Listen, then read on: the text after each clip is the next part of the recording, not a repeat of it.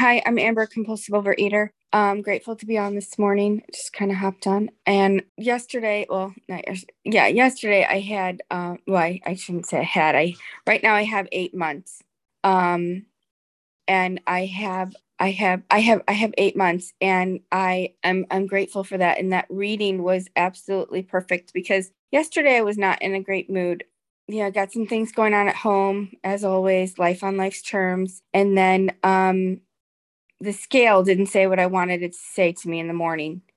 And um, and I um, I just uh, and and so I was in a crappy mood all day, and um, and then I thought about getting on the scale again today, and that's not part of my program. That's not um, that's not God leading me. Um, that's the disease. And so, uh, and I realized that really last night in an outreach call that the disease, you know, I have the disease of wanting more, regardless of what it is.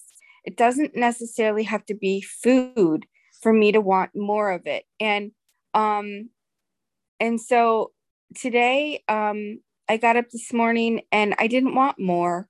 Um, I, I was like, no, I don't want to do this. I don't want, I don't want my program to be about what the scale says. I don't want my program to be about um, if my life is all pink and rosy. I want my life, I want my program to be about God and how I feel inside and the inner peace that I get.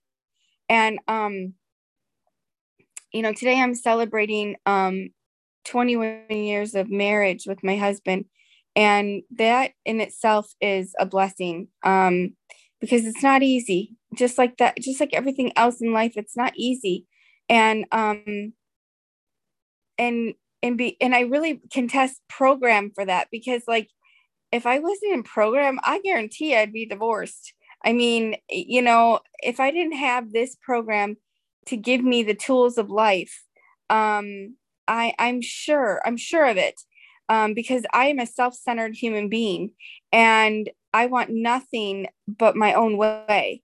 And um, program has teaching has taught me that it's not about you, um, that it's about others.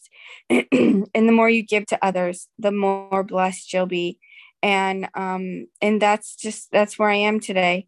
Um, you know, I was uh, I was just looking back on, on Facebook's memories of what, you know, tells you what you did how many years ago whatever. And and it's interesting, you know, I mean, it, it's it's you know, our anniversary more times than not is not about us.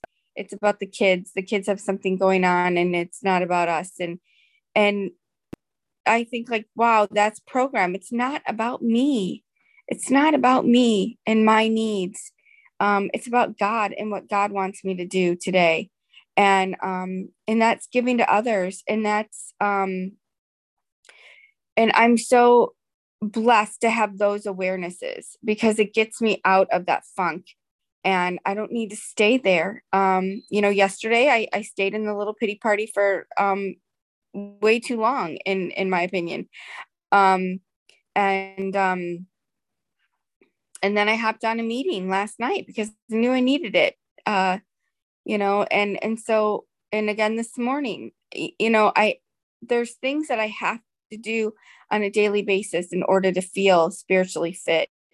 Um and um and that's the only way that's the only way that the disease voices are going to stay out of my head. So with that i pass